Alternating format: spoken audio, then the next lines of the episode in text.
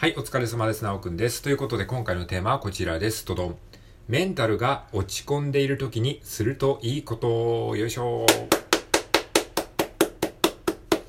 はい、ということで、このようなテーマで話していきたいと思います。よろしくお願いします。えー、本日は2024年の2月の、えー、5日月曜日でございます。今日もよろしくお願いします。えー、今日はですね、雪が降ってますね。はい、なんかめちゃめちゃ寒いですね。え今日もね、元気にやっていきましょう。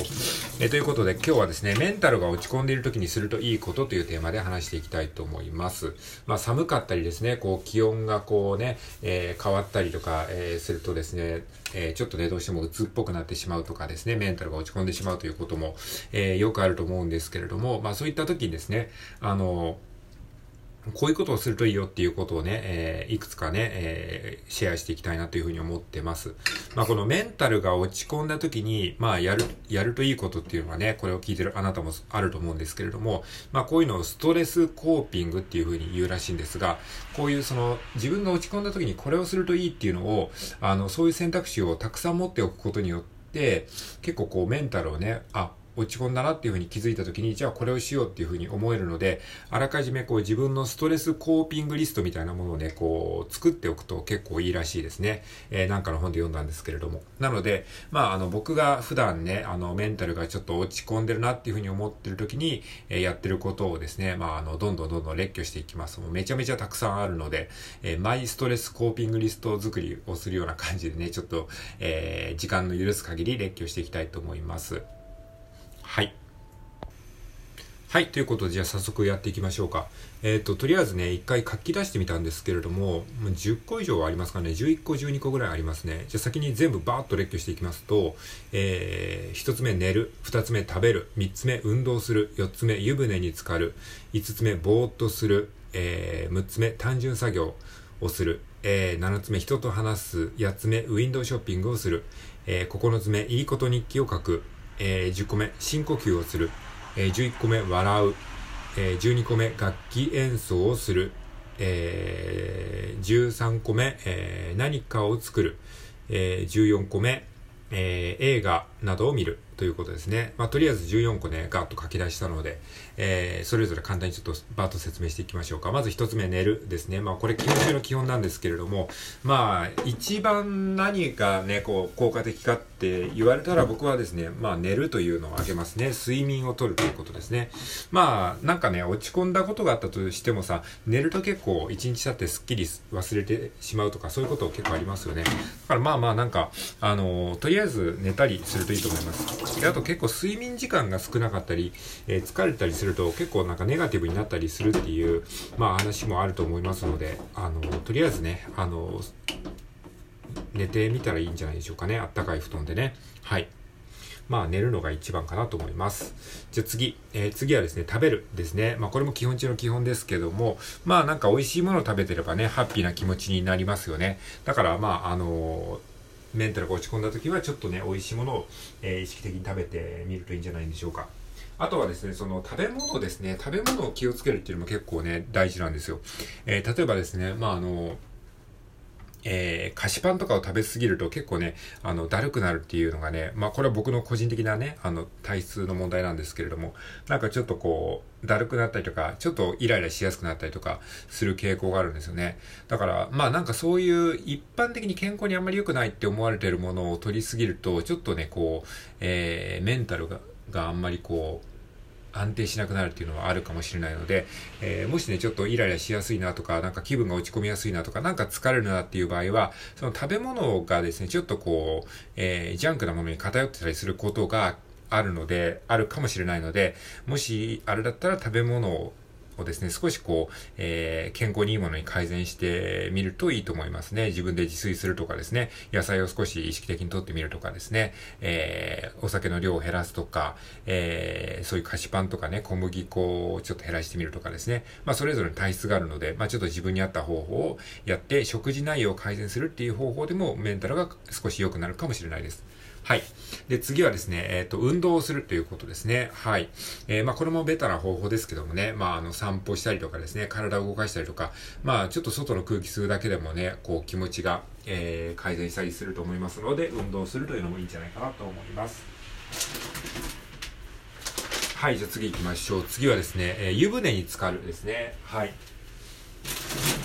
まあ、これはね、冬とかは特に効果的ですね。湯船に浸かるね。寒いじゃないですか。寒いって体の芯まで冷えると、やっぱりね、体が冷えると気持ちもね、落ち込みやすくなったり、えー、すると思いますので、まあそういった場合はですね、ちょっとあったかいお湯をですね、こう、シャワーだけとかじゃなくて、えー、湯船にね、こう、浸かるっていう風にするといいんじゃないかなと思いますね。湯船に浸かるとなんかこう、幸せな気持ちになりますよね。まあな、なんかさ、その、スパみたいなところに行ったりとかさ、温泉とか行ったり、そういう旅行とかそういったところで、まあ、外でね、こう湯船に浸かるっていうのもいいですけど、まあ、家でもね、湯船に浸かれますからね、えー、湯船に浸かるっていうのもいいんじゃないでしょうか。はい。じゃあ次はですね、えー、っと、ぼーっとするっていうことですね。まあ、ぼーっとするっていうこともいいんじゃないですかね。えー、なんかこう、生産的に生きなきゃとか、その、何かしてないと時間を無駄にするみたいな、そういうね、こう、感覚が僕たち現代人は、えー、身についちゃっているので、なんかぼーっとしちゃいけないっていうふうに思ってると思うんですけれども、それをこう自分に許可してあげる。何もしない自分、生産性のない自分を許可してあげることによって気持ちが落ち着く。えー、だからもう、あえてぼーっとする。何にもしない。うん、何もしなくて別にいいんだよっていう、まあ、そういう気持ちになってみるといいんじゃないですかね。はい、ぼーっとする。じゃあ次、えー、次はですね、えー、単純作業をするということですね。単純作業。えー、もう何も考えずに、もう単純作業をする。まあ、ぼーっとすると近いんですけれども、もうあえて単純作業をすることによって、こう脳内を空っぽにするみたいな、そういう感じですね。まあよく言われるのが鍋磨きをするということですね。えー、台所の鍋とかですね、そういった、まあ汚れとかをただひたすらゴシゴシゴシゴシしてると、なんか気持ちもなんか、こう磨かれてくるというか、あ、掃除とかもいいですね、掃除。えー、こう、ただひたすら掃除をする。あの、なんかそのお坊さんの修行とかで掃除をやるっていうのはよくあるじゃないですか。まあそういうのもなんかもしかしたらメンタルにいいのかもしれないですね。掃除をする。えー、吐き掃除をする。拭き掃除をする。えー、まあ掃除をすると実際物理的にも綺麗になるし、あのー、一石二鳥じゃないですか。ね。えー、まああとは単純作業で言うんだったら写経とかもそうですね。写経っていうのはそのなんか、あの、お経を打つっていう写経もそうですし、自分の好きな文章をただひたすら、あの、無心になって書き写すっていう、そういう意味の写経もありますけど、そういうのも結構おすすめですね。はい。えー、あとはひたすらこう線を描く。ひたすらもうもう線をただひたすらずっと描くとか、そういうね、もうそういう本当単純作業ですね。そういうことをやると結構、なんか心がね、あのー、落ち着きますね。はい、じゃあ次行きましょう。次、人と話すですね。えー、まあ、誰かこう話を聞いてくれる人がいるんだったら人と話してみるのもいいと思います。まあ別に悩みそのものを話さなくても、他愛な、他愛もない雑談とかですね、そういった、あの、何でもない話をするだけでも結構ね、スッキリとか、えー、スッキリとか、スッキリしますので、うん。人と話すっていうのもいいんじゃないんでしょうか。はい。じゃあ次、えっ、と、ウィンドウショッピングをするということですね。うん。まあ、外に出てですね、ちょっとその、まあ、お店とかをこう見たりしてると、結構その、まあ、こういろんなね、世の中にハッピーな商品とかがたくさんあるので、そういうのを見てるだけでなんか気持ちがこう上がってくるっていうのもあると思いますね。えー、その、それを見てる間はさ、自分の悩みとかを見なくて済むじゃないですか。だから自分のその悩みにフォーカスせずに、こう外のものを見ることによって気持ちがね、こうハッピーになってくるっていうのがありますので、まあウィンドウショッピングをするっていうのもいいと思います。はい。じゃあ次行きましょう。次は、いいこと日記を書くですね。うん。まあ、感謝日記とかね、えー、いいこと日記とか、まあそういった、えー、いろんな言い方がありますけれども、まあ、今日良かったなって思うことをですね、3つほどですね、手帳とかに書くんですね。えー、そうするとですね、これもさっきのウィンドウショッピングの話に通ずるんですけれども、えー、自分のなんか、えー、気分が落ち込んでるとか、なんかこういうことが嫌だなとかっていう、そういうネガティブなことにフォーカスしてしまうから落ち込んでしまうっていうことは結構あるんですけれども、そのいいことに目を向けるとか、楽しいことに目を向けるようにすると、えー、気分がですね、ちょっとその、えー、自分のその視点、視点っていうか視野がですね、このいいことに向き始めるので、結構ね、ハッピーになってきますね。で、書くということ自体もね、結構そのメンタルにいいと僕は思ってまして、ノートにひたすら文字を書くっていうね、これは脳にもいいいいですし、なんか書いてるとね、これはタイピングとは違うんですよね。タイピングとかフリック入力ではなくて、そのペンで書くっていうことですね。えー、書くことによって気持ちが落ち着くっていうことがあるので、いいこと日記を書くっていうのは、その二重の意味ですごくいいことだと僕は思ってますね。だから、例えば僕はカフェとかに行ってですね、あのー、えー、エクセルシオールとかスタバスターバックスとかですね、ドトールとかそういったカフェに行ってですね、えー、紙のノート、手帳とかにですね、いいこと日記を書くんですね。こう、ゆっくりコーヒーを飲みながら。そうするとかなり気分が落ち着きますね。はい。次。え次は深呼吸をするですね。深呼吸。まあ、これもね、よく、あの、えー、メメディテーションとか瞑想とかね、えー、そういったマインドフルネスとかでもよく言われてますけども、まあ、ゆっくりとね、深呼吸をする。えー、最初に吐いてですね、息をものすごい吐き切ってですね、ゆっくり時間をかけて息を吐いて、そして吸う。こういったことをしてると気分が落ち着きます。ちなみに僕最近リコーダーっていう楽器をやってるんですけれども、なんかリコーダーをやることによってね、結構自然とこの深呼吸というかね、あの、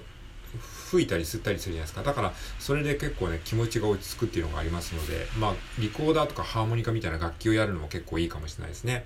はい。えー、じゃあ次、笑う。笑うですね。まあ、あの、これもよく言われることですけど、まあ、お笑い番組を見るとかですね、もう本当に単純に笑うとですね、こう、気分がね、こう、スッキリしますよね。うん。世の中に面白いこととか楽しいこととか嬉しいこととかそういうこともたくさんあるので、こう、ネガティブなことにやっぱりこう、気持ちがね、こう、集中してしまうと、そのことばっかり考えてしまうので、まあ、そういった意味でこう、気分転換っていうのは本当に大事だと思いますね。気分を転換させる。えー、ネガティブな気分からポジティブな気分に転換させる。だからそれが気分転換なんですね。気分を転換させていくことが大事ですね。はい、次、楽器を演奏する。えー、まあ単純に楽器演奏するの楽しいですよね。まあ楽器をね、演奏して、まあハッピーな気分になって好きな歌とか歌ったり、ね、カラオケ行ったりとかそういうのもいいですよね。楽器演奏できなければね。はい。えー、じゃあ次はですね、えっと、何かを作る。